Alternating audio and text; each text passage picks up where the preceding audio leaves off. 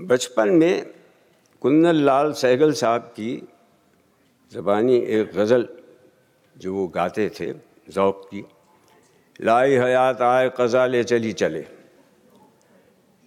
हमारी शायरी इस तरीके से पढ़ी जाती चूँकि इसमें अवकाफ़ नहीं, कॉमा सेमी कोलन वगैरह।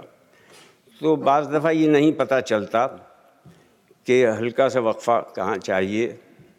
सो इसको मैंने अच्छे, अच्छों को लाई हयात आए कज़ा ले चली चले। लाई हयात आए, कज़ा ले चली चले। अपनी खुशी ना आए। तो फैज साहब के साथ भी ये जुल्म होता है। हम असल में समझते ये हैं कि शायरी जब पढ़ी जाए तो वो चूँकि एक इल्हामी चीज़ है। इसलिए एक एक लफ्ज़ को भंभोड़ भंभोड़ कर, जब तक न चबा चबा कर वाजे किया जाए, सो फिर कोई आया नहीं, दिलेजार कोई नहीं। ये नज़म छोटी सी फैज साहब की है, इसमें एक ज़रा सा अचंभा है और ज़रा सी मायूसी। फिर कोई आया, दिलेजार, नहीं। कोई नहीं। राह रो होगा, कहीं और चला जाएगा। ढल चुकी रात बिखरने लगा तारों का गुबार लड़खड़ाने लगे ऐवानों में खाबीदा चराग।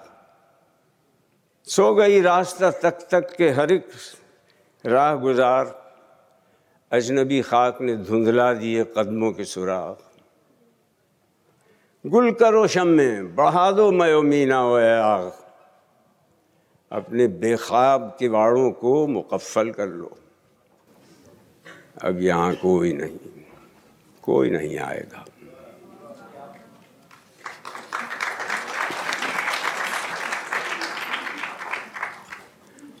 अपनी यादों में अंसार नासरी साहब ने अगले वक्तों के, अपने वक्तों के कि एक गाने बजाने की महफिल का ज़िक्र भी किया है। उसके कुछ टुकड़े सुनाता हूँ। श्याम लाल का घर दुल्हन की तरह सजा हुआ था और नशस्तों की तरतीब कुछ इस सलीके के साथ की गई थी कि मालूम होता था कि घर बना ही मुजरों के लिए है। सारा घर मेहमानों से भर गया। नौशाबा भी आ गई, उनके साजिंदे भी आ गए और अपने अपने मकाम पर जाकर बैठ गए। नौशाबा दिल्ली की मशहूर तवाइफ़ों दवन्नी चवन्नी के ख़ानदान से थीं। शुरफा की महफ़िलों के आदाब करीनों और तौर तरीक़ों से बहुत अच्छी तरह वाकिफ़ थी। बड़े ठस्से की तवाइफ थीं, शायरा भी थीं, हया तखलुस करती थीं। मौसीकी पर उन्होंने चंद छोटे छोटे रिसाले भी लिखे थे। ख़ुद बहुत अच्छा गाती थीं। रसीली और पाटदार आवाज़ थी शक्ल सूरत भी, खासी गर्म गर्म डील डौल भी अच्छा था। पुराने जाने पहचाने ठिकानों से एक मुजरे के पाँच सौ लेती थीं और इनाम और इकराम अलग। यूँ हज़ार से कम में कहीं नहीं जाती थी। उन मुजरों की एक खसूसियत ये होती थी कि उसमें मेहमानों या किसी और को बेल देने की इजाज़त नहीं होती थी। जो कुछ देना होता था साहिब खाना खुद ही देते थे। लीजिए वो पिशवास पहन, घुंघरू बाँध, कस बनकर तैयार हो गई। साजिंदों ने साज मिलाए, दो सारंगियाँ, एक तबला, एक मजीरे बजाने वाला होता था। बस कुल यही साज होते थे। लंबा चौड़ा ऑर्केस्ट्रा न होता और न कोरस की धमा चौकड़ी। माइक्रोफोन और लाउड स्पीकर का नाम भी कोई ना जानता था। हमें बेचैनी ये खाए जा रही थी कि मुजरा शुरू क्यों नहीं हो चुकता? सारे मेहमान तो आ चुके, औरतें भी चिलमनों के पीछे बैठ चुकी। अब नौशाबा फिरोज़ी रंग की झलझल करती पिशवास पहने, सोलह सिंगार से आरास्ता, पुरानी चाल के सभी जेवर, झूमर, गुलूबन चंपा कली नस हाथों में कड़े पहुँचियाँ चूहे, दत्तियाँ, उंगलियों में अंगूठियाँ, अंगूठे में आरसी, बड़ी लंबी सी चोटी चोटी में गोटे का हड़ों वाला मुबाफ। पाँव में कुछ नहीं, सिर्फ़ घुंघरू। आधी आधी पिंडलियों तक सुतली की डोरी से बंधे हुए छम छम करती बीच सहन में आ खड़ी हुई। मैंने भाई शायद से चुपके से कहा, ये सलाम क्यों नहीं करती? बदतमीज़ मालूम होती है। भाई शाहिद ने कहा, अब्बा तो आ रहे हैं, फिर सलाम करेगी, वही सलाम लेंगे। मैंने कहा, मगर फिर तो मुजरा शुरू हो जाएगा। वो बोले, सलाम ही को तो मुजरा कहते हैं। लीजिए, सारी महफिल एकदम खड़ी हो गई। डिप्टी साहब मामू बशीर तशरीफ़ ले आए। सदर मजलिस को इल्तज़ामन देर से आना पड़ता था ताकि सब लोग अपनी अपनी जगह बैठ चुकें। अब साजिंदे साज़ों पर कमाने और परों पर उंगलियाँ रखे मुस्तैद खड़े थे। नौशाबा हाथ बांधे खड़ी थी। मामू बशीर ने गर्दन का हल्का सा इशारा किया। वो इतना खफीफ था कि शायद ही किसी ने देखा हो। मगर नौशाबा ने फ़ौर भांप लिया।